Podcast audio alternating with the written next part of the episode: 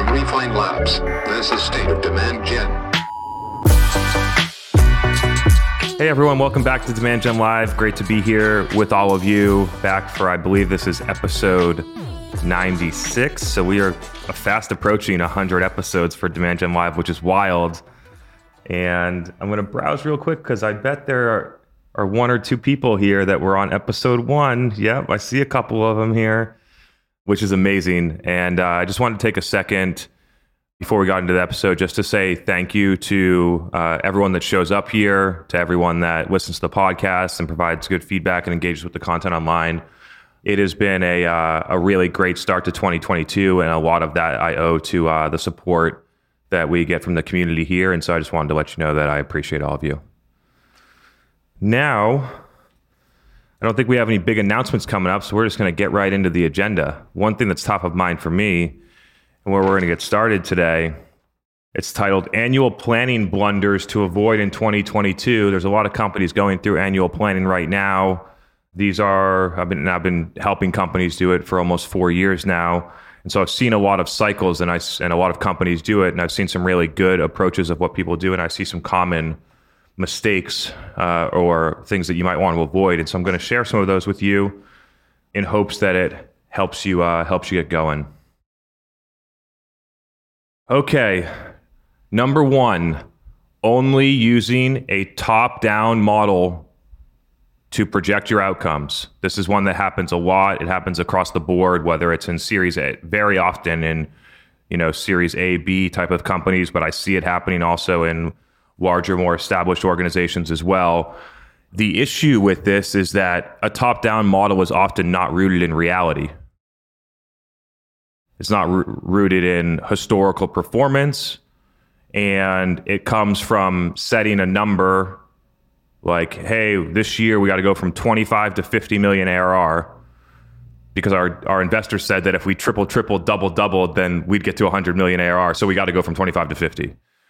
And so that's what they put in the in the model. And then they just go, well, uh, I guess marketing will be responsible for half and sales will be responsible for the other half. Okay, let's go, team. Let's go out and get it. And this is your opportunity as a as a demand gen leader, as a marketing leader, to run your bottoms up model to make sure that the goals are realistic, that you have enough time to ramp, that you have the resources necessary in order to hit the targets, that you get alignment on how with the rest of your team on what sources of pipeline are going to help get you there. And that helps you have a conversation with people. If the top down comes twenty-five to fifty and you come back and say, hey, based on historicals, marketing contributed only twenty-three percent last year. So even if we did X, Y, and Z, it's likely that we'll only be able to contribute forty to forty-five percent next year, not fifty. I think that we should reforecast X, Y, and Z. Alternatively, I put together an, a plan with an option of if we wanted to try and go for fifty, the things that I would need in order for to make that happen, which would include two or three more headcount, more media spend, and additional X, Y, and Z to run events or something. And so that gives you the opportunity to have a uh, educated business conversation with the, the rest of the executive team and the revenue team about what's needed in order to hit these targets, because getting that set at the beginning is way better than getting halfway through Q one and realizing, oh shit, like there's no way that we're gonna be able to get there. So number one is only using a top-down model. A sub-bullet to this is that when you actually look at the sources of pipeline, so main sources of pipeline for marketing for most companies is gonna be through your website, through events, potentially some type of like, uh, I guess partner channel doesn't go there, so um, website, events, other like type of affiliate aggregates, aggregators or syndication, like a G two, a software advice, things like that. Those are probably three major categories. And then looking at what are the things that we would need to do to even go from three million dollars a quarter in pipeline from your website to eight million dollars a quarter?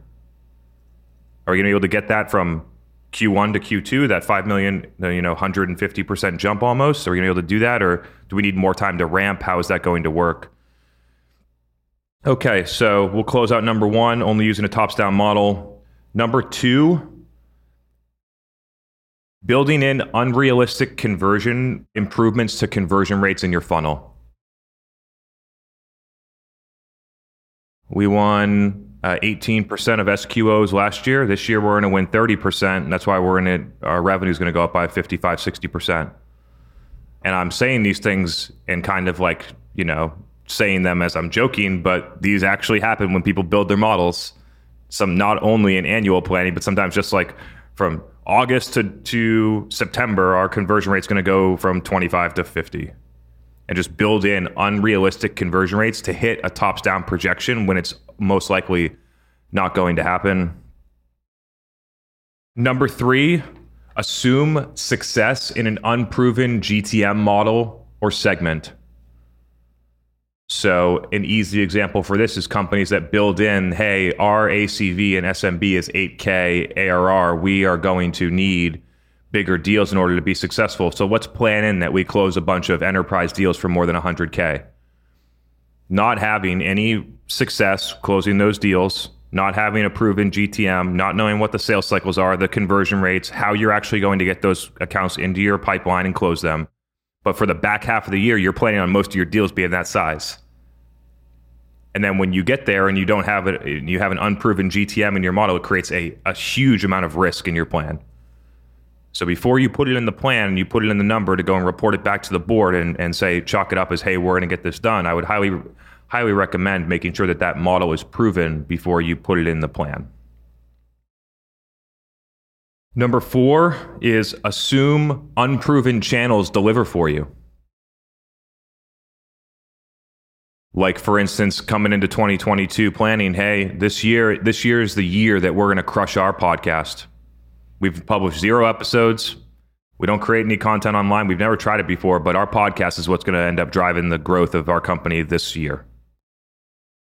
And whatever it is, right? It doesn't have, it doesn't have to be organic. It doesn't have to be podcasts. It could be spending more money on media or any other thing. The point here is that you have an unproven channel that you don't understand and have, have not characterized the impact of that channel or the scalability, but then build it into your model without understanding those details, which again creates risk in the plan.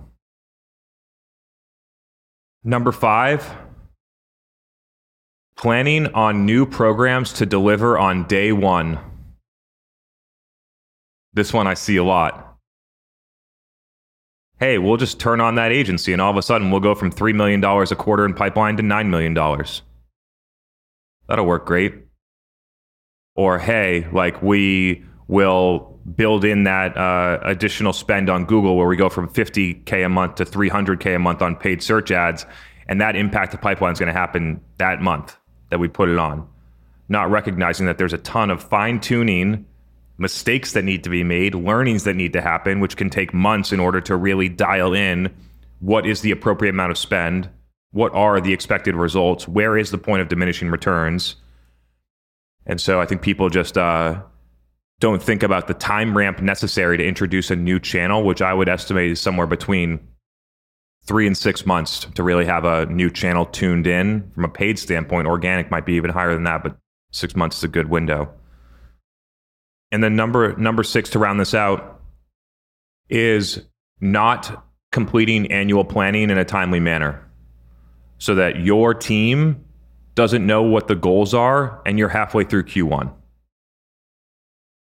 which creates a ton of, like, what do you do there? Nobody knows whether they're succeeding or failing. Nobody knows whether they're on track. And so making sure that planning happens in a timely manner and is rolled out, obviously you can reforecast and you can replan. But having something for the team to set out to go and accomplish on day one of the new year, I think is a good strategy. And I just tend to see a lot of companies fall behind on that. I understand that these models are incredibly complex and businesses are moving fast and all of those different details. But um, to get your team to buy into a plan and then actually go out and execute and get it done, I think that you want to have that all, what the goals are set going into the new year. And that rounds out some of the planning blunders to avoid in twenty twenty-two annual planning. That was a great list. Lots resonated with the people in the chat. Oh, what was number five? Asked Patrick. Number five was planning on new programs delivering on day one. So not building in a ramp for new programs or tactics to actually deliver. Um, almost none will deliver on day one when you turn them on. So one of our loyal community members who's been here since episode one, David, has a good question on this one. So I'm going to bring him on. Great. David, I'm so glad you're my first question of the night. Such a safe place.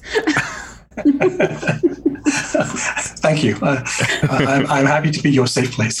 Um, so I totally love the, the list of five, and we'll look forward to reading about it again in a feed near me. Mm-hmm. I'm curious, to go along with this forecasting, have you had, or does anybody have any experience who's on this, who's listening to this, um, or, or live, I suppose, to be able to answer me, around marketing mix modeling and how that might change or become part of that planning process?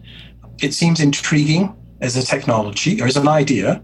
The largest C P, you know, consumer packaged good companies had their own marketing mix modeling, and now, now it's come down to mere mortals like us, um, thanks to SaaS software that's available.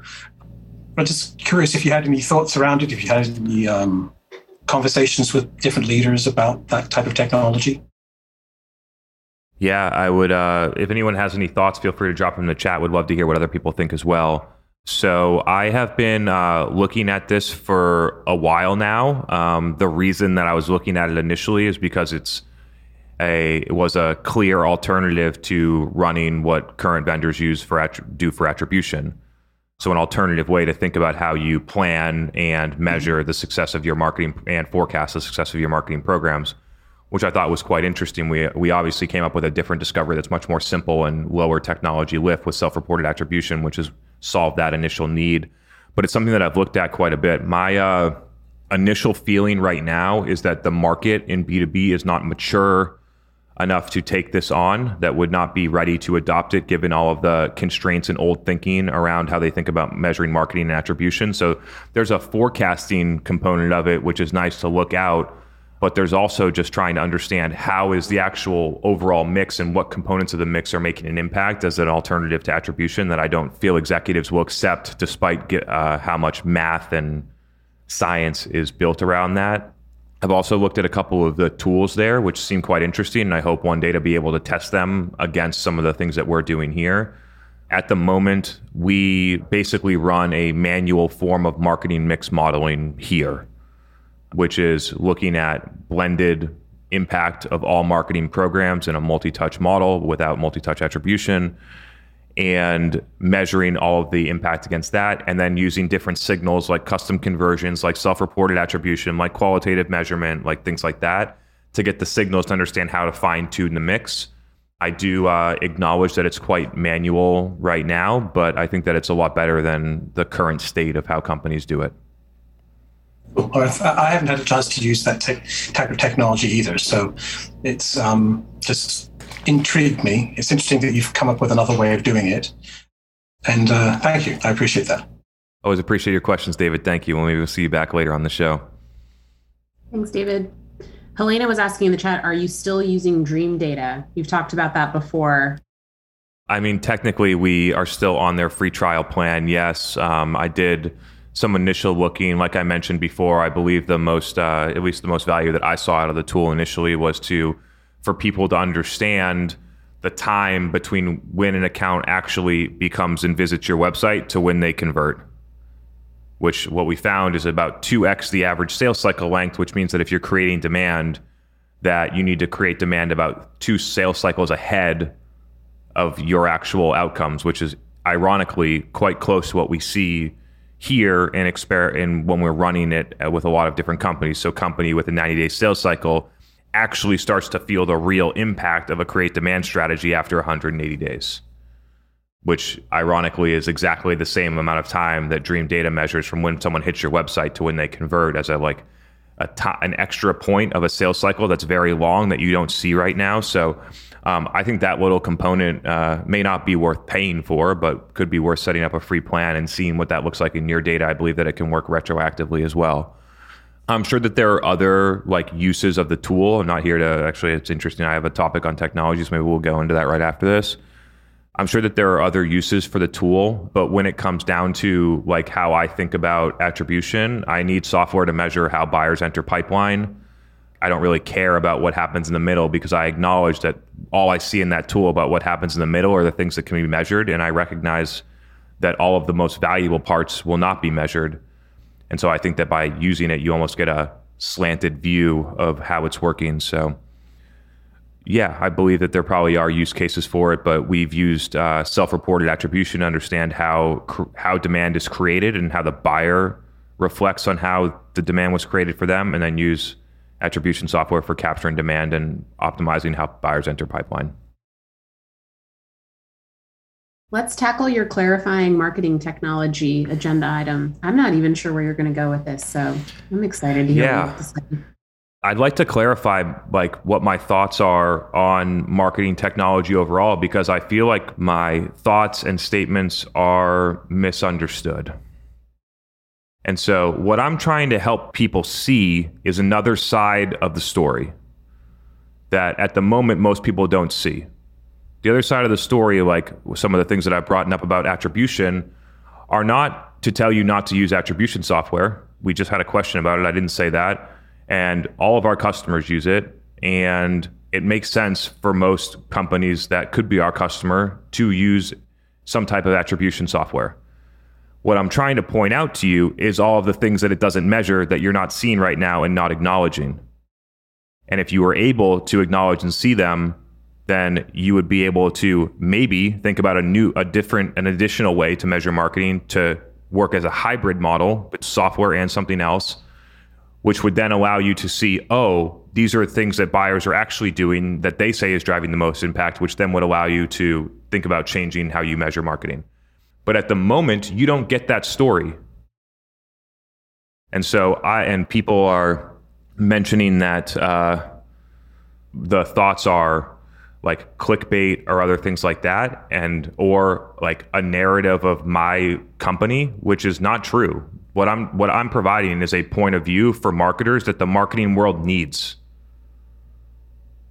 An additional way of seeing the world that you're not getting from vendors and analyst firms or ad platforms. It's so crazy that like almost no marketers bring up these points of view, but I think that people need to have and see a different side. And that's how it comes to attribution, but in other technologies as well. Because when you implement them, you're getting one specific story about how to use the technology. And so I like I like having a balance, because there is zero technology that will make the difference of whether or not you succeed or fail in marketing. It's not how it works. Whether you succeed or fail in marketing is built on the fundamentals. How do you do you understand customers well? Have you put together a good story? Can you communicate that effectively in certain ways? Do you have the right mindset and the right intent? Are you looking at marketing in a long-term view? Can you actually help people? Things like that are what matters. And then as you start getting things moving, you can put certain technology in place to make something that's already working work more. But what most people do is they take technology and they put it in before anything's working, and they think that it's going to make everything work, and it doesn't, because technology will accelerate things that are already working, but they're not going to make things work that don't work. I'll give you an easy example. I've been crushing Facebook and Instagram ads for more than five years now. I'm very surprised how still I get so many comments from C M Os and executives and people like that of, uh, we don't believe in Facebook, or we tried Facebook for lead gen and got a couple of shitty Gmails, and so now we've given up on it, or the B two B buyers don't use Facebook, or whatever people are saying. It's unbelievable. And so I've been crushing it for more than five years, still right now it's happening. And I was doing it, and I was able to, in two thousand sixteen, go in and pick certain accounts, and I could literally pick the right job titles and what they studied in college and all these different targeting criteria in two thousand sixteen, before a lot of the privacy policies and things have emerged. And so it was really working then. I could basically get to everyone in the country that had a certain targeting demographic with no additional technology. At the same time as that was happening, and I was driving, putting fifty thousand dollars a month into Facebook ads directly targeted at the accounts that we were going after, driving ten dollars or more in qualified pipeline for every dollar we spent on ads, companies were trying to sell us A B M software to move money over to display ads. And so uh, we didn't do that because, in my view, it's not like we're display ads were crushing for us and we're looking for a better way to target on display ads. Display ads were not working for us. We were not using them. And then we were not going to move money to an unproven channel away from a channel that's working. And as the targeting criteria started to go away on Facebook through Cambridge Analytica, we were able to find technology that enabled us to find new ways to target on Facebook and Instagram so that we could keep getting success. And actually, we've driven a lot more success as we've added technology to that.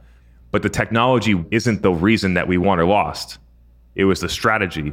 How do we put the right content in the right place in these ways and measure it the right way? And so there's a lot of little nuances of how you add technology. Another easy way is like, I find that a lot of the benefit of uh, technology right now is in the operational side of it. Enrichment, routing, calendar bookies, data, things like that, that can hopefully improve the the overall customer experience and flow. And so those are places where I think technology can really win right now. And as we kind of close out this topic, yeah, I just wanted to, uh, like the things that I'm saying are not telling you not to use technology. It's just trying to give you a different view to say, when and how should I think about technology? And what are the blind spots that I don't see because people aren't telling me about these things that I'm trying to tell you so you can see through blind spots before you think that technology is going to save the day. With all that said, I'd be happy to open it up and maybe get a couple clarifying questions here. Yeah, definitely. One of my favorite newer community members, Patrick, who always has really good questions, has one for you on this. Welcome to the show, Patrick. Hello, hello. Happy New Year. I'm finally back. Um, hey, man. Welcome back. Good to see you guys. Good to see you. So yeah, I'll jump in. So basically, uh, I had a question about um, when comparing the self-reported attribution to the tech side of stuff. Yeah, um, I'm curious in terms of like how big the chasm is generally, in terms of like um, you know what people say they came through versus what the tech side of things says, mm-hmm. um, and how much of that is later confirmed in sales calls, if any of it, mm-hmm. um, or whether we're sort of I, I assume not taking that just only at face value. Seemed way too thorough for that. So yeah. Um, in our data, it's the software versus what the customer says matches at a category level. So category level would be like community, social media, search, like big categories, matches less than ten percent, maybe less than five percent. It's different inside of B two B SaaS companies, which we are collecting data and intend to aggregate and analyze. But the ones that I've looked at so far have mismatches above fifty percent. And it's a function of how far along you are in creating demand. As you get better and better at creating demand, those numbers should diverge. You want them to be different because you want buyers to be finding out about you in certain places that we talk about here in dark social because it's the most effective way to get information between peers to make buying decisions. And so you actually want the numbers to be different. And then if you see it and re- realize that there, this is a hybrid approach, not an either or approach, that you see that you have insights on where are people actually hearing about you to start think about whether or not they want to buy. And you get the how do they actually come in and convert, which if you look at the data will most likely be passing through Google to convert. And you get both of those uh, both those views. It gives you a really interesting look that companies don't get right now. And so when we have uh, when I have a little bit more time, we'll be doing more of a, like a large scale data analysis to look at this. It'll be interesting to slice it by uh, buyer's persona, company stage, things like that. But we're probably a couple months away from having anything tangible on that.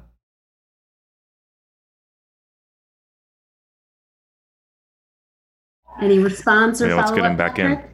Yeah, sorry, I have to. Yeah, I have to be buzzed back in. I muted myself to uh, not interrupt you. But yeah, cool. That I mean, that makes a ton of sense. I'm really interested in how that data plays out later on. I it makes it. I mean, the whole divergence over time thing makes so much sense in that. Mm-hmm. You know, if you're creating demand effectively, then there should be someone saying like, "Hey, I saw your podcast four months ago, and now I'm, you know, I'm outside of the cookie window, so I've come through Google Ads mm-hmm. or something." That's really cool. Um, I do have a separate question that sort of ties into that one that was yeah, a follow-up. Let's do it. Um, I'd love to ask. So I think, judging by your clarification here, it sounds like a lot of what you're saying essentially is that, you know, hey, I'm not saying don't use the attribution software. What I'm saying is there's an interplay between those two um, and balancing that is sort of the key. I mean, first of all, does that sound broadly correct as to what you were saying? Yeah, what I'm trying to help people understand is see a second side of the coin about all the things that the software doesn't measure that they have a blind spot to right now. And I'm providing a alternative measure that's super easy to implement that would give them insights that I think are super valuable. And people think that it's a attack on attribution software, but really it's just illuminating that, hey, you should probably implement this other thing that's super easy and giving us really good insights to supplement what you're getting in attribution software, because it's clear you're not measuring everything there. And so I think people just misunderstand what I'm after here when I talk about the flaws of attribution software. Yeah, okay, yeah. Cool. All right, so yeah, I think I'm I broadly am aligned with you then yeah. in terms of like what you were saying. Just want to make sure before I move on to the next part of it. So, so no, I mean, you, you sort of went through there and saying, you know, I'm giving people another thing to look at. What I'm wondering, I guess, is how we're weighting those things. And it sort of ties into my last question to some degree as well. Like, how are we going to weight that in the early days before we have that sort of long-term data set to look at? Like, how are we weighting the stuff that doesn't come through the software that, you know, we're getting from other people? How much importance are we putting on that, and how does that change our strategy or our tactics even on the ground versus, you know, mm-hmm. I mean, all of this strategically is is in, is super interesting, but then being able to apply that obviously is is the trick, right? Um, yeah. I'm just wondering how that sort of adjusts, how you adjust it or how you weight that to, to make yeah. those decisions. Yeah, you kind of need to buy into modern marketing to even use this data in a advantageous way, right? Because if you don't and you're stuck in this kind of like attribution mirage, you might not have enough exit velocity to see, to get out, to actually see a couple of the things about what's happening in the patterns, right? Our data is extreme. A lot of the companies that we work for are, it's meaningful enough for them to understand what's going on. But for a company that's been only capturing demand for a long time, you might actually get a majority of this stuff matching up with some word of mouth and referrals mixed in. And if you look at that and you're not open to changing the strategy based on what you're seeing, then you're going to keep staying stuck there. And so when it comes to weighting, like I recommended in a recent podcast that I did to think about weighting attribution software at thirty percent and weight, finding other measurements to weight the other seventy percent, which could be at uh, self-reported attribution, running t- some type of win-loss analysis, uh, asking people during Gong calls, running qualitative surveys and other, or quantitative surveys in other ways. There's a lot of different ways to figure it out. But what I'm suggesting and what I implied with that statement is that what customers tell you should be more important than what software tells you. So the seventy thirty is just a some type of number that demonstrates that, how I weight those things. And so, but fifty-fifty could be okay too. Um, the clear thing is that, like, and I'm sure, I know that you understand this, but I'm just trying to make it clear for the listeners, is like these two things are not competing against one another. It's not like, oh, one's wrong and one's right. It's that you need to see both parts. Where is the things, where is the place starting? What's, where's the buyer telling you it's driving the most impact, and where is it ending, and how are they getting into pipeline? And so looking at both of those, it's tough to say that we use fifty-fifty because we're probably one hundred, maybe ninety ten, ninety on cus- what customers say, ten percent on software, but we're at the extremes. I think somewhere fifty-fifty to seventy thirty on the side of what customers say to software is probably a good ratio. Yeah, okay, cool. Yeah, that makes a lot of sense. I, th- I feel like a lot of established B two B is ninety ten in terms of, or ninety-five five in terms of like, hey, just whatever the data says, and yeah. the rest is sort of one or two insights from people we, whoever's in the high enough in the, the totem pole to be listened to. Yeah. And then there's the the other companies that are fifty-fifty. It's like, hey, what we see, and also just, we're just going to gut check the rest and not worry about, even mm-hmm. if the data says the opposite, we're just going to gut check the whole thing with nothing else, not mm-hmm. even qualitative data. Yeah. It's interesting to watch um, some of our customers evolve over this, over a long period of time, years of time, eighteen months plus, to see how the thinking, not only at the marketing level, but at the organizational level about attribution changes. Because, and if you consistently drive the outcomes that you need, I think companies care less and less about attribution as you hit or exceed targets. And so it's been interesting to see companies that are one hundred percent focused on attribution when they st- when they start with us, or before they started with us, to eighteen months to two years later, like, yeah, they have attribution software. Yeah, they have a Looker dashboard that's showing different things. Yeah, people talk about it and they put it in models, but when it comes down to how budget gets allocated and how things happen at the executive level, it's not weighted nearly as much as it used to be. And so it's interesting to see the progression as people like evol- evolve in their thinking. It's actually a really cool thing to see.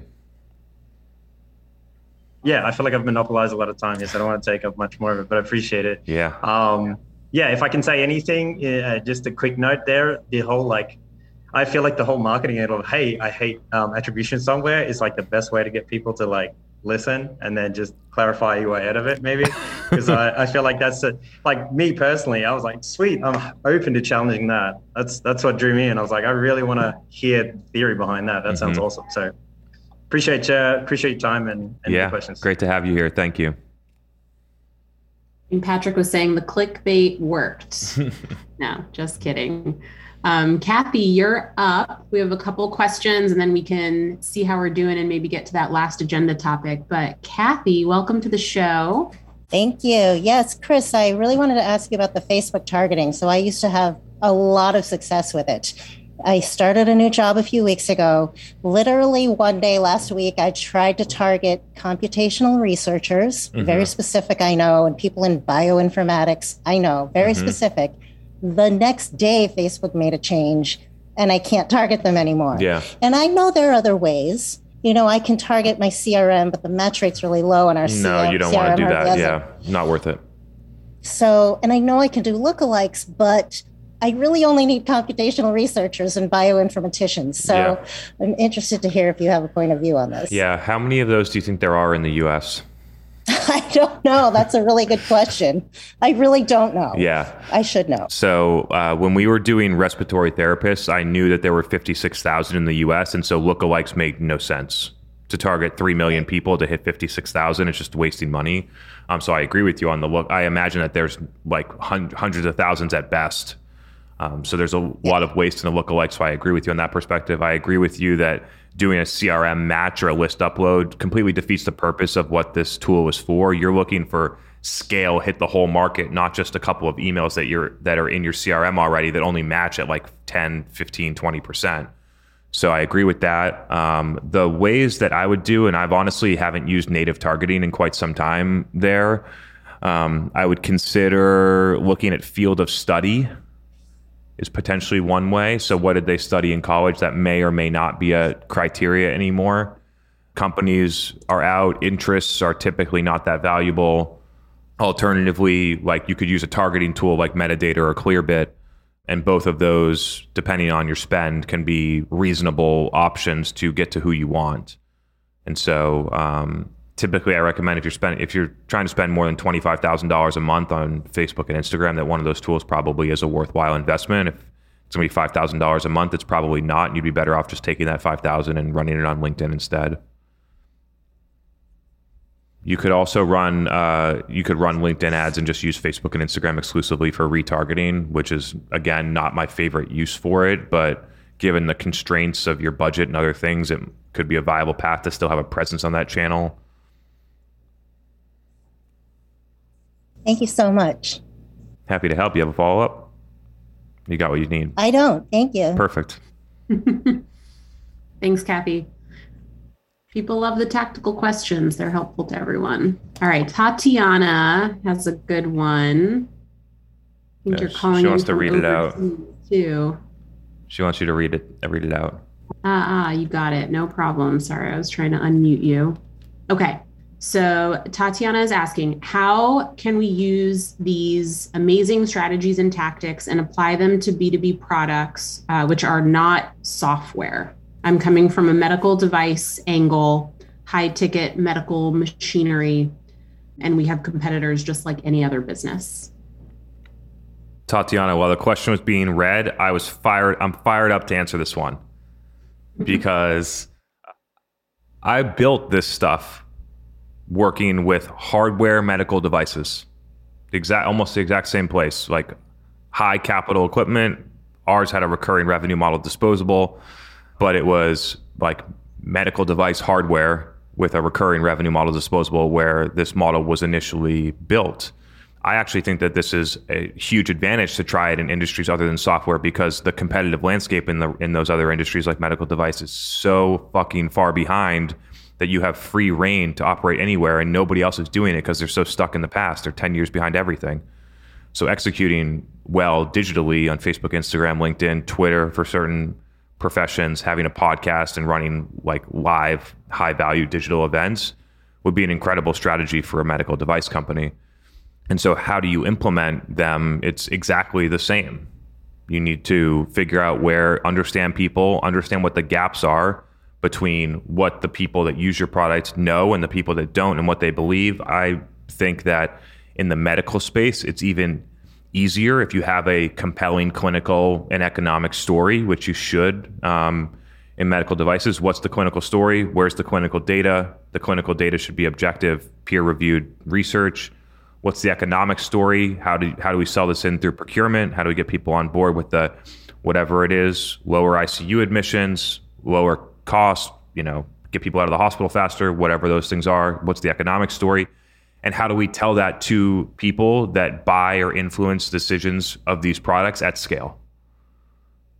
And so I've, I did this exact thing with emergency medicine physicians, respiratory therapists, and emergency room nurse, nurses, I C U intensivists, you know, personas like that inside of all of the major hospitals and, and academic institutions.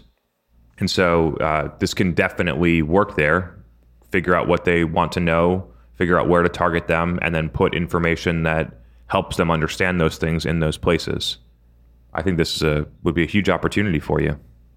Hi, it's quite late, so I can't speak too loudly. Hey. But thank you so much for that. Um, what you were talking about attribution earlier, how we are currently running webinars and we do a lot of community nurturing.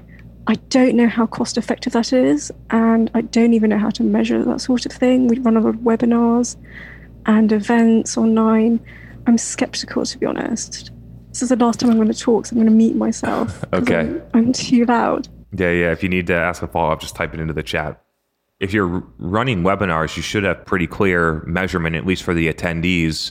The thing that I pointed out, because someone asked me about in my twenty-five things that don't get measured by attribution software, somebody thought that number twelve that I mentioned about someone going to uh, the C E O going to a virtual event and hearing a speaker talk about the product, they thought that that was the company's virtual event, which is not true. Um, and so what they asked me was how many people that come to your events buy from you. Um, and I looked back at the data, and less than five percent of our co- paying customers attended a Demand Gen Live event before they became a customer. And so measuring the success of your events only on whether you sell to the attendees, I think, is a very short-sighted move, given that the attendees and the content creation then gets amplified digitally where you get all of the value. So to get back on your question, the you will have uh, attribution for people that attend your webinars. So you'll be able to look back at that either at the contact level or at the account level and be able to see. On the community side, if you, I think whether you own the community or not, it's going to be kind of like challenging, except for whether, if you just want to look at whether someone's a part of it or not, not the engagement.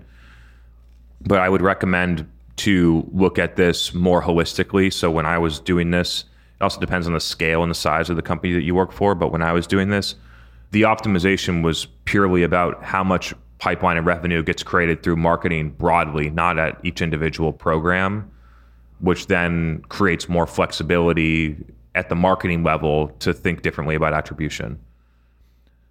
And so those are some different uh, ideas for you to consider. Awesome. We um, thanks, Happy Tatiana. Have a good night. We actually have a question from YouTube. Our good friend Scott is watching the stream there in response to the, the last segment on clarifying your thoughts on marketing technology. He asks, is there any technology that you're looking at that you think is going to be big in the near future? He's curious if you've identified or, or see anything that is up and coming on the technology side. There's nothing that pops into my head off the bat. And the reason that I, at the moment, at my company, we use almost no, except for a C R M and marketing automation, which is basically operational infrastructure and Zoom. And uh, I can't even think of if we use much else. Like besides that, we don't use very much, which is what I'm trying to help people see is that like you actually, it doesn't need to be complicated. It doesn't need to have a huge tech stack. You like, I think companies spend a majority of their time implementing technology rather than understanding customers. And so I haven't, I, there's nothing out there right now that I'm like, wow, this is definitely going to be something that all marketers need to adopt and use.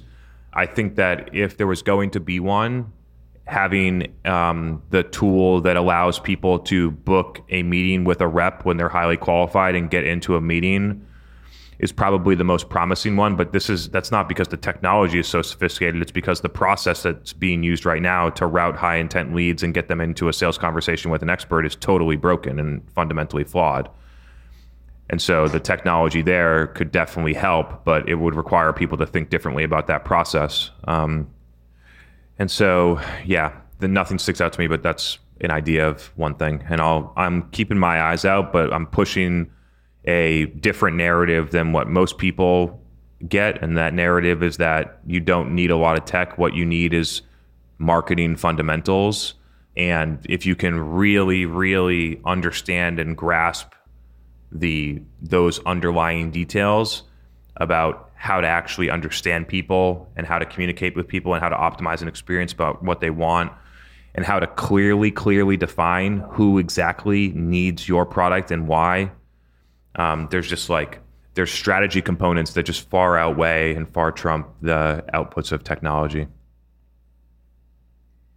I got a couple questions people sent me that they want me to ask on their behalf, but I feel like you kind of teed yourself up for the last agenda topic, why you need to look at marketing in a long-term view. You want to jump into that, or should I throw a question at you? Yeah, we'll we'll uh, we'll look at this. I I love uh, bringing back some topics that I've talked about uh, before, but not talked about at length. And this is one that I was talking to a, a good friend of mine, a V P of marketing, last night, and he had shared with me that he and his company, he leads marketing there, had decided that they're no longer going to be, uh, they're going to move to quarterly reporting, not monthly reporting, which allows fluctuations in a quarter to happen and not people to flip out like there's some fire alarm going on, or the worst, when people look at like M Q L volume by week and they're like, oh my God, our first week of January, our M Q Ls are down. What are we going to do? Oh my God.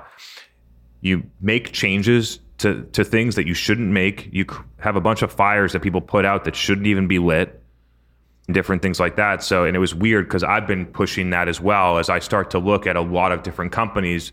And if you graph outcomes on at a monthly level or at a quarterly level, the story is way more clear and it's way different when you look at it at the quarterly, quarterly view than monthly view. And it allows enough time for programs to really start to work, and it shows much clearer what the trends are. Are we on an upward trend? Is it volatile? Are we on a downward trend? What's going on? On monthly, there will pretty much always be fluctuations in that direction in our data too. Um, and so I'm looking at our data too and being like, wow, month, monthly is not a good way to report here, but if you put it, stack them up quarterly, wow, that trend is very clear over the past twelve quarters about what the, what's happening. And so that's a little bit of a introduction to this. So that's why I wanted to talk through this. And so a couple of things about why to look at marketing in a long-term view is that if you think about playing a game for a long time, then you play it differently. If you think that you need to win the game in a month versus ten years, you do stuff differently. You take shortcuts. You try things that are not tried and true and not proven. You look for the quick fix, which is what a lot of marketers reach for technology because it promises a quick fix. And so the one is, if you look at marketing in a long-term view and create the space to look at marketing in a long-term view, you all of the things that you do are different. It changes what you do. Another thing is that if you look at if you don't look at marketing in a long-term view, then you often don't capitalize on obvious opportunities because a lot of the most impactful opportunities take a long time to develop. And so I'll give you an example here. If we go back to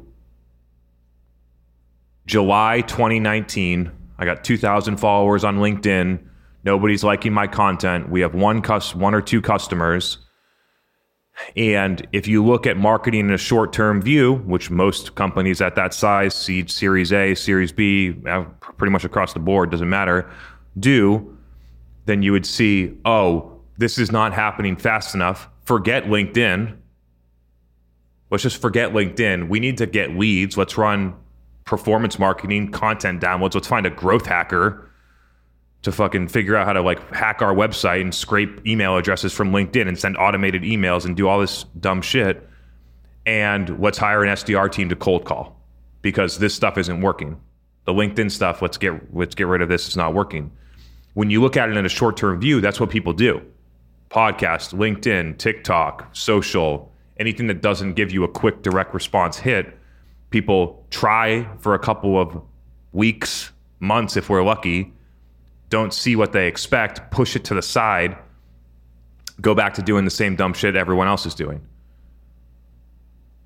But for the people that stay the course, look at where we are three years later. It's actually only two and a half years. Things are, things are growing. We have the most powerful execution on LinkedIn in the world as a company. I do believe that right now. I think the most powerful Um, execution on LinkedIn as in a business in the world at the moment. That's what that's what we're doing. Top twenty-five podcasts in the world, breaking into YouTube. But you got to look at marketing in a long-term view to have any of these things develop.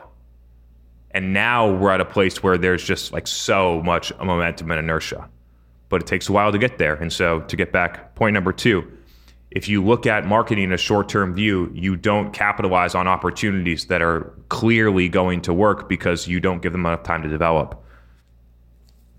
Uh, this kind of goes in the same vein. Uh, you bail out on anything before it has a chance to work.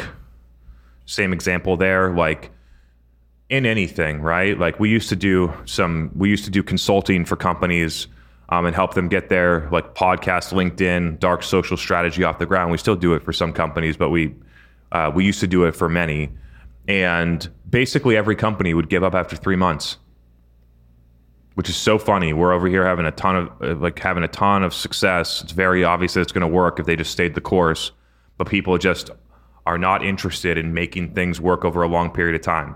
And why do things like our LinkedIn work over a long period of time? The main thing is consistency.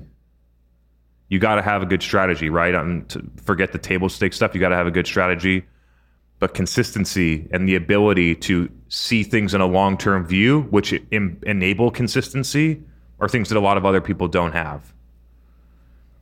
And so when we get into like an example, a practical example here of what companies could do is imagine that in two thousand seventeen, you're a business, all of your pipeline and revenue comes from events and outbound. So you got whatever. Out of your five million dollars marketing budget, three of that goes to events. The rest of it goes to headcount and some other throwaway spend. And then you have a massive sales team and you have a bunch of outbound going on. And then you're like, everything's going fine. I guess like we see our customers are doing things digitally. We can see that there's these pockets of emergency medicine physicians on Twitter. We can see that when we run tests on Facebook ads that people that are respiratory therapists respond. There are these signals that there could be something better to do, but everything's going fine right now, so we just won't do anything for, about it right now. We'll just wait. And you just keep waiting. And then twenty twenty rolls around, events get crushed, outbound kind of goes away, hospitals get flooded with patients. They're not looking to buy your technology anymore. They're not answering cold calls. They're not going to events, and your business gets crushed, if not directly benefited by the pandemic. And if you went at it in a different angle in two thousand seventeen saying, hey, there are some signals over here that I think that we should start to invest in trying to figure out because we look at our business and we look at marketing in a long-term view. So I don't think that this stuff is going to be the major drivers of our growth in two thousand seventeen. But damn, sure looks like it five years from now, we're going to want to have to be the we're going to want to be the best at marketing in the game. So what makes sense that we probably start building that muscle now. So, okay, let's get a couple of people in here, start doing some stuff. We build a new website. We get some things going, but pretty much nothing happened, nothing tangible besides that happens in two thousand seventeen. two thousand eighteen rolls around. You start getting a couple of reps. Maybe you have a podcast, you get a couple of episodes, you have some media spend going, you're starting to figure some stuff out. The website's starting to produce a little bit of revenue. You know, marketing might be contributing five, ten percent of revenue from zero. two thousand nineteen rolls around. Now you got a six-person team. Things are really like starting to move. You're investing more Facebook ads. You're now moving into LinkedIn ads. The podcast now is putting out once a week, and there's a lot of people that are starting to like it. So that stuff is all rolling. And then twenty twenty comes, and then the pandemic happens. And instead of you not having no events and outbound shut off, you got a major digital strategy with a podcast that has the most listeners when people are all moving into digital channels to consume content. And then you win. Then you grow faster, not you're stuck trying to figure out what to do. And so trying to help people understand that that was a three or four year period of time that I just painted. And that's a realistic timeline to go from kind of like marketing doing nothing, having no, maybe twenty-four months, marketing doing nothing, having no marketing employees, into having marketing that really delivers, probably more than two years.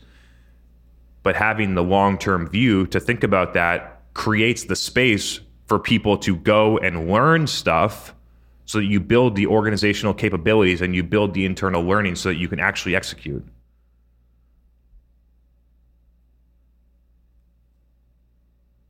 And so I get that there are large goals, short time windows in some of the, um, a lot of the companies and industries that listen to this podcast. I get it. It doesn't change the fact of how you could think about marketing, right? My company's growing real fast. Just because you think about marketing in a long-term view does not mean that you can't grow fast. It just means that when you think about marketing in a long-term view, you do things differently. So I'm encouraging people to really consider playing the game differently. Because if you don't, then you just get stuck in this cyclical thing where you're like, oh, I see other people being successful doing these things. Let's go and try it. Oh, we try it for thirty days. I guess it's not being successful. Let's just go back to what we were doing before. Then six months later, new shiny object. Let's try it. We'll try it for thirty days. Okay, and I guess we're not seeing it, drive a bunch of leads or whatever. Okay, I guess we'll go back to doing what we're doing before. It's been, uh, kind of close out here, but I wanted to put one more point in here. It's been real humbling for me to head over to TikTok and have two hundred fifty-one followers and get almost no engagement on my posts and have to figure out a new platform. While I could just stay safe and go over and keep posting on LinkedIn and running a podcast where we have proven success, people love it, and I get a lot of hits for the vanity metrics that people look for.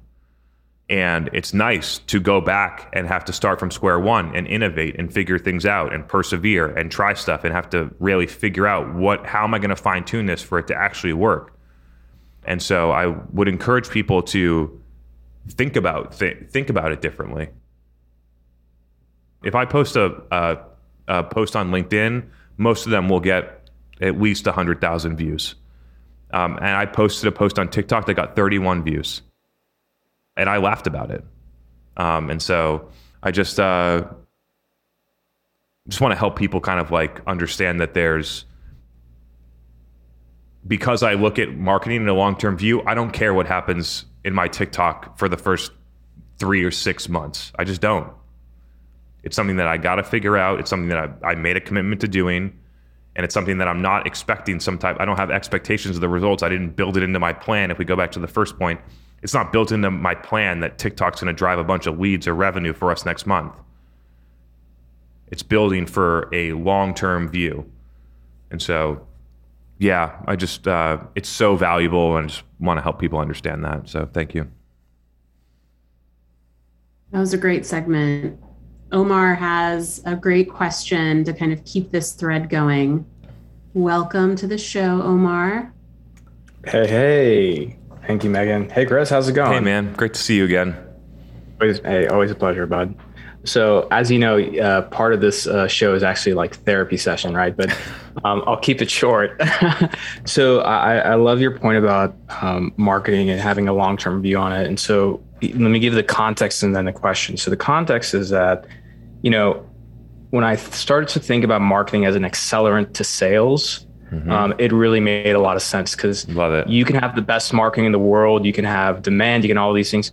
If your salespeople don't know how to actually do something with that, it's, there's no point. And I got this firsthand a couple years ago uh, at one of the companies I was at, where we we had phenomenal, we generated phenomenal demand. C E O was very, very active. We would have leads and everything. And then I realized that, oh, this isn't working, not because marketing needs to do a better job. It's because sales doesn't know how to follow up and, and, and actually to take this forward. So my okay. question to you is that in order for marketing to truly be successful and especially have a long-term uh, roadmap, how much do you feel it needs to be involved with getting sales people to start thinking in a hybrid fashion like marketers, in the sense that, hey, marketing is doing, let's say, a webinar or has this great content and everything. What am I going to do with this content aside from just getting a work email and blasting it to people like a moron? I actually have quite a different perspective on this, so it'll be fun. Like, I don't believe, oh. yeah, I don't believe that sales reps need to think any differently than what they're doing right now in order for this to be successful. And what I know, I've literally would uh, have will never make an excuse about sales team performance of why marketing is not performing. The reason being is that the sales, you have a comparator for outbound or other lead sources. And so if you look between like three major sources, outbound, events, sourced, and then website digital, website digital should have by far the highest win rates. And so you can stack it up. If they're being successful in outbound and then they're not being successful in inbound, typically the reason is because either inbound is driving performance marketing junk for people that either don't have fit, but most likely fit, but don't have intent to buy, and so don't buy, or the follow-up process is so broken that they're letting people fall fall out the bottom that actually did want to buy, but they're so annoyed with the process. But if you can actually get that person into a meeting with a sales professional, like I've found that if you if you do marketing well, all you have to do is look at how does the sales team perform on outbound deals versus inbound deals, and that should be your barometer.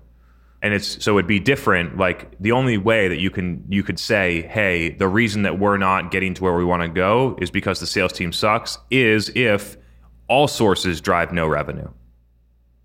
But if they're over there running outbound, closing a bunch of deals, then you there, there's no excuse. The sales team's performing in some way, and it's marketing that needs to deliver things for the sales team to close that that they can close better. They're the same or better than outbound. So that's kind of, I'll pause there because I'm sure there's a back and forth here, but that's my initial feeling and how I look at it. So I try yeah. to take full accountability as a marketer. Yeah, yeah, and I and, and I'm I'm glad you said that, and I comp- I do completely agree with you on that because you know, and you and I we both come from the same you know old and outdated industry being med device, which is every marketing team really just does product management when sales doesn't do well. Because the leads aren't good and everything, marketing's just like, well, it's because sales sucks. I completely mm-hmm. agree with Hap- you on that. Yeah, it happens in SaaS and it happens in all industries, but yeah. So on the accountability part, I agree. But what about, so closing deals is a, is a different thing. I guess I'm talking more about the inbound, right? And so when we drive marketing campaigns, let's just use LinkedIn, for example, mm-hmm. it's going to be from the company page, right? Which we know that is going to be limited reach because LinkedIn wants you to pay for that. Yeah. So outside of that, you might have, let's say you're lucky, and you have a C E O who's very, you know, active and everything, but a, more, a majority of those posts are going to be leadership based, et cetera. I really feel that the sales team is marketing's most valuable resource and most expensive one. True. And so I, I feel that, like, I guess where I'm coming from is I don't like this concept of like uh, two separate teams, sales and marketing. I think that they have different functions, but it's really one team. Mm-hmm. Would you would you agree with that? When executed appropriately, then I would say, yeah, it can feel like one team. Yeah, right. So, and but it's kind of like, I guess, like, I guess uh, maybe this isn't the best analogy, but it's kind of like it's kind of like playing offense and defense, but not not in the right analogy. You know what I mean? But you got you got two teams that have different things to deliver in order to win the game. Right, fully agree. Outside of, let's say, getting the the obvious, which is getting getting something inbound, getting somebody who is going to sit on a demo and say, yeah, I'm interested in buying, right? Mm-hmm. There's, I feel like there's other activities more upstream that sales can be very much a part of that'll help, again, refine the marketing strategy and make it work better. For example, if you were to do, let's say, if you have pot, a podcast, right, having sales involved with distribution, right, you know, those kind of things. I think Refine Labs is a perfect example of that. I actually point to you guys quite often because every single one of, of your employees, whether they're on the video side or demand gen or paid, they have their own professional brand. They promote what Refine Labs does. They have different ways where they're able to use, you know, get exposure through the newsfeed of, of Refine Labs to like an audience. Does that mm-hmm. make sense? I feel like I just, I, it, I, it, I did like it does. Word salad right now. It, it does. But our people would be the equivalent to customer success people in a medical device company, not salespeople. And that's really the, ah, it's, that's this, a very it's good the point. distinction, right? So like when I was in that's med, when I was point. in med device, the best people to execute on LinkedIn would have been our customer success people. We hired them out of hospitals. They were, they were our exact customer, ideal customer profile. They worked in hospitals, used the technology, had success, were evangelists, and then we hired them to help other companies, other hospitals implement it. Those were the people that would have made the most sense to have active in LinkedIn and places like that, not our sales reps that didn't have, weren't clinical and couldn't provide value. You know what I mean? So that's, yeah. there's an interesting flip there. Yeah, and I think maybe it's dependent also on the company. So like the larger companies, they're definitely like that. The salespeople are just selling. Mm-hmm. Um, but when you get to like mid-cap and startups, a lot of the salespeople are actually very clinically um, like knowledgeable. Yeah, you know, I love that. So I guess it just depends. Anyways, yeah, thanks. I guess maybe that was fun. Yeah, let's let's exclude the titles just to close this out, and it's more so about this the the skill and the knowledge, right? So whether it's sales, yeah. C S, whatever, they got it. Has to be people that can deliver value. And I posted this on LinkedIn yesterday. It was a very well received post, which is like, there's more ingredients necessary than just trying to get all your team to post on LinkedIn for it to really work. There's a lot of underlying infrastructure and mindset that companies in outdated industries like med device probably most likely don't have right now to be able to even get to a place where they could do it or see it through to a place where it worked. And so I uh, will, I could reference that post, but I'm sure you have seen it or can find it. So yeah, those are a couple of other thoughts. Thanks, sir. Thanks, Always man. Appreciate it. Great to see you. Good seeing you too. Thanks, Omar. All right, I got this question sent to me and I want to ask it. Okay. Um, it's from uh, from Darren. He's asking, could you run through exactly what a director of demand gen role looks like at Refine Labs? What I'm mainly curious about is where they focus on strategy, where they own execution, how they work with a performance marketer. Darren is from the U K and uh, knows we don't hire from there, but is, is not curious, yet. To, not yet, but is curious to understand a breakdown of the role. Um, and we may or may not be recruiting for directors of demand gen. So just thought it was timely for you to break it down for him. Yeah, I would say that uh, at a high level, the director of demand gen here is the orchestrator of the strategy, making sure that all of the pieces are in place to make it work, which involves some ops insights and analytics. So reporting, uh, insights, slicing dashboards, trying to help people see underlying details, basically understanding our customers' Salesforce data better than anyone in their company does, which is almost all of our customers like that. We understand that data very well and can provide insights that they don't see. And we look at things in ways that they don't see. So that's a huge value. So ops, reporting, insights. There's this whole component of just helping people continuously get acclimated to the mindset and the way that things work when you execute a different marketing model and you think about marketing measurement differently. So there's a cu- ongoing customer education process that helps move people through, right? A lot of people listen to, a lot of our customers listen to the podcast, a lot of our customers buy into the strategy, but as you actually start to put it into practice, it starts to challenge a lot of deeply ingrained thinking that people have. So being able to help coach and show people the way through there is a big one. And then there's the whole component of literally just figuring out how to optimize capturing and creating demand. How should how does the budget get allocated? How much should get for capturing? How much should be on creating when we're actually going to create? How much of it should we be at leveraging product marketing, social proof, category marketing, video, static, which channels? What's our path over the next three, six, nine months of how these things are going to scale up? Which channels are working right now? What are our future experiments? How much scale is available in each of the channels? Obviously, we don't know that for sure, but we can estimate based on a lot of different data. to basically put together a plan of how do we grow our customers' pipeline by more than thirty percent every single quarter.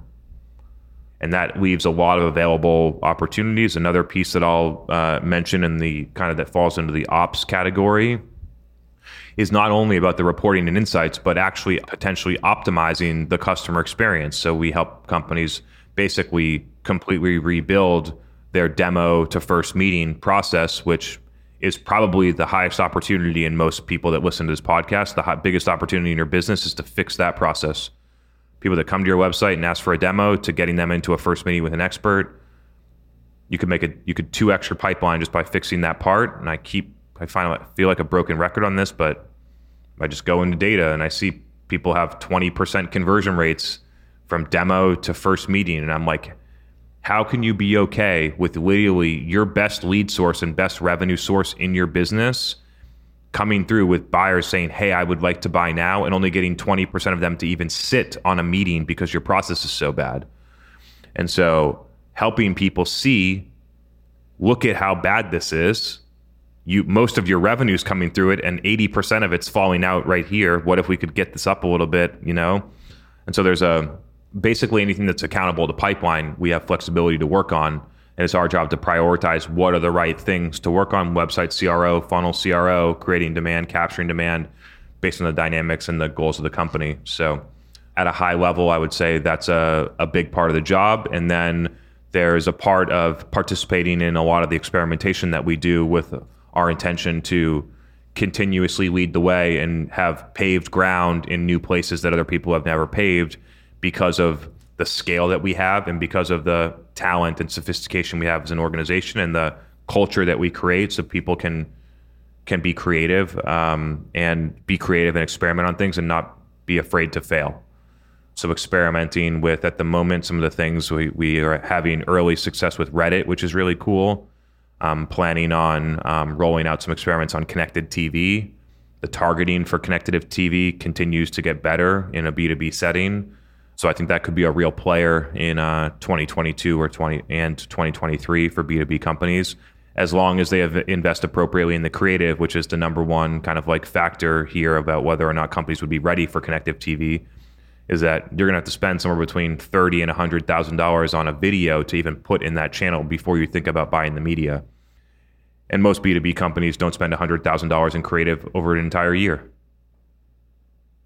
So I'm not sure that they're going to invest it in one video. So it just requires a huge level of different thinking to even even consider going into a route of like Hulu ads or something like that.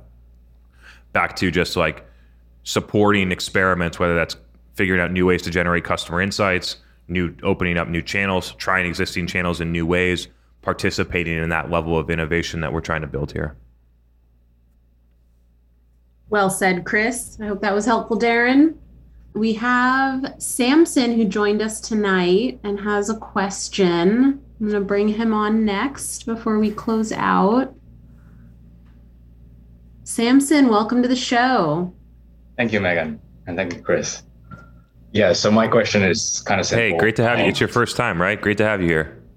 Yes, first time. I've been a long-time listener, but yeah, first time. Nice. Speaking. Great to have you here. Um, I would like to ask about live on not just TikTok, but also LinkedIn. What are your thoughts on creating the same content you're right now doing on YouTube and here and repurposing that, but streaming it to LinkedIn or to TikTok? What are your thoughts on that? Yeah. So I don't have a clear stance on TikTok just right now. When it comes to LinkedIn, I just feel like people consume content differently on the platform than open up that platform on a mobile device and stream a video. I'm not going to talk about me marketing, but as a sample size of one, I've literally never stopped and watched a live video for more than thirty seconds. How many people actually here? Raise your hand if you've stayed for at least ten minutes on a LinkedIn Live. Okay, we got some people in here. Yeah. Okay. Maybe, I don't know, thir- somewhere between thirty and fifty percent maybe in a small sample size. So people are doing that.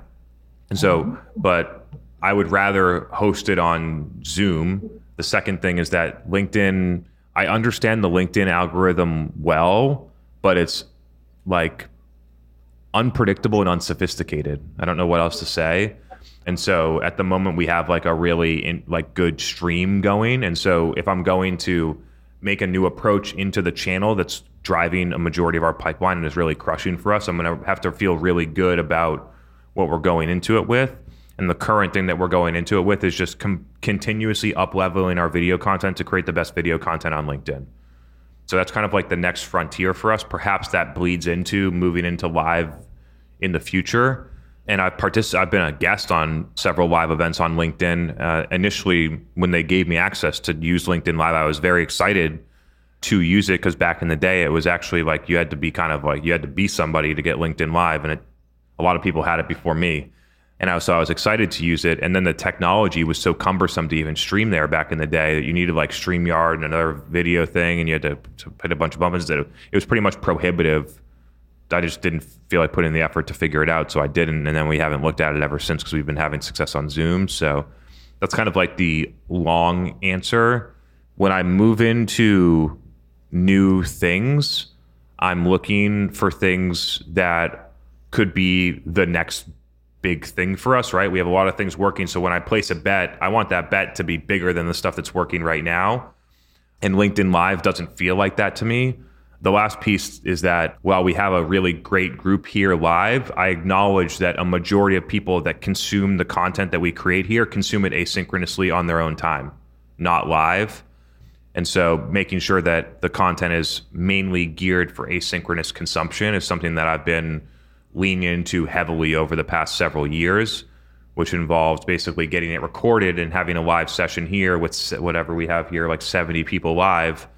But then once it gets repackaged and distributed, it might get listened on the podcast ten thousand times and seen on LinkedIn one hundred thousand times. So you can see based on the ratio, seventy to one hundred ten thousand that most people consume asynchronously, which is why I kind of like, I guess, prioritize that that piece. Makes sense. Thank you. Thanks. What are your thoughts on LinkedIn Live? You obviously asked for a reason. I'm doing a one hundred day challenge live on LinkedIn right now, so. No way. Yeah. What's that all about? You yes. go live every day for one hundred days? Yeah, I'm, I'm on day two, but I've done it for nice, more than man, fifteen that's cool. days. But I've done it for more than fifteen days. We started our uh, live streaming in November mm-hmm. with our, with our, we came from Clubhouse, the same club, Capital Racers Club. We moved it from Clubhouse to LinkedIn Live, mm-hmm. to YouTube Live, and to Twitter. A little bit of Facebook, but Facebook wasn't really giving us the, the traction that we were looking for. Mm-hmm. So right now we're pivoting to Twitter instead. Mm-hmm. Twitter kind of, Twitter's probably the most comparable to the Clubhouse vibe, huh? Twitter Spaces? Yeah, I would yeah. say so. But so we're about investing in real estate mainly. Mm-hmm. So the same kind of audience that found us on Clubhouse find us now through, I mean, I'm connected to the same people. So when I invite them to the same kind of content, we have quite a lot, not a large audience, but it's larger than it was on Clubhouse. Mm-hmm. And because it's live and because it's video, it's more of, holy cow, they can answer this in a live setting, just like you now. Yeah. You really show your expertise. So the people that we bring on, you gain way faster traction than on Clubhouse because there's no video there. Yeah. For, for, for me, I'm just- That was a real, that was a real screw up by Clubhouse, by the way, huh? Holy cow. Yeah. yeah. I mean, they also made some critical that mistakes that ruined that. They could have had a huge platform. They made some critical mistakes on human psychology, not allowing recording, not having the option of video, doing the invite only bullshit for a little while. They made like a couple fundamental flaws that really hurt that platform. They could have been a real player. Yeah, that's the reason. And also because we couldn't analyze our audience, we had to move yeah. or we had to pivot. Yeah, as you got ta- talking, another thing is that if they're like, the reason that I would use an available live stream on a new channel is to get exposed to a new audience that I don't already have in certain ways, which is why YouTube has been a good selection for us. But LinkedIn's algorithm with a live is not going to go and pump my live to ten, one thousand or ten thousand more people that don't aren't aren't aware of me or not connected with me. Looking at other channels where we can get get exposed to a new audience that may. that a platform might give us some reach or some exposure that we don't get elsewhere is another factor as to how we choose. Yeah, makes sense. Thank you. Awesome. Great to have you here. Hope to see you again. Samson, good luck with your one hundred day challenge. Mm-hmm. Come back and you can report back on progress. All right, we tapped out our questions nice. for tonight. We're coming up on nine o'clock. You want to close us out with some closing thoughts? Yeah, that's awesome. Yeah, so um, uh, yeah, I just want to reiterate, appreciate having you all here. The questions, the engagement. I'm like, every time between questions, I'm looking at the chat and I'm like, holy cow, like there's really cool stuff going on here. And I think that uh, the people that are here really recognize that. And I'm deeply proud for uh, for what we got. We're also um, hope potentially going to be looking to add things or switch things up. So if you have any recommendations, I have been getting a stream from people that have liked a couple of the new content formats that we put together. There was one that I we released on this Saturday, which was that me just doing a solo episode. So there was no audience and there was nothing. And I just kind of sat down and talked about a topic which people thought, I think, found it interesting because it's more focused than some of the live Q and A. So that's something that we might integrate. We've also expanded the content to include topics that are a little bit outside of demand gen that include hiring, culture, business growth, financials, things like that, that also got positive feedback. And so if you have uh, additional things that you'd like to have added in the mix, feel free to drop the feedback, because we literally, like, the signals that you provide with your feedback is what drives our strategy. So um, if you'd like to see more of some certain thing, I would love to hear from you in the D M. And uh, again, appreciate all you being here. It was great to see. Uh, we had one of our like almost highly attended events. I think this got up over eighty for a little while during the session. And so I appreciate all you being here late on a Tuesday night, and uh, look forward to getting back to it next week.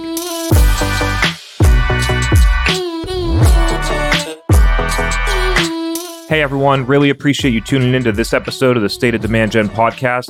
And I just wanted to take a second to say to all of the listeners out there, we just crossed over forty thousand listeners across the world to this podcast. And so super grateful and super happy that for all of you, really appreciate you tuning in, attending the live events, engaging on the LinkedIn content, and now watching us get started up and engaging on YouTube and TikTok. And so thank you, thank you, thank you to all of you. And if you haven't already, if you've gotten value from the podcast, I would really appreciate if you could go to Apple Podcasts in the review section of this podcast and leave a quick review or a rating. It would mean a lot to me. Thank you very much, and we'll see you for the next episode.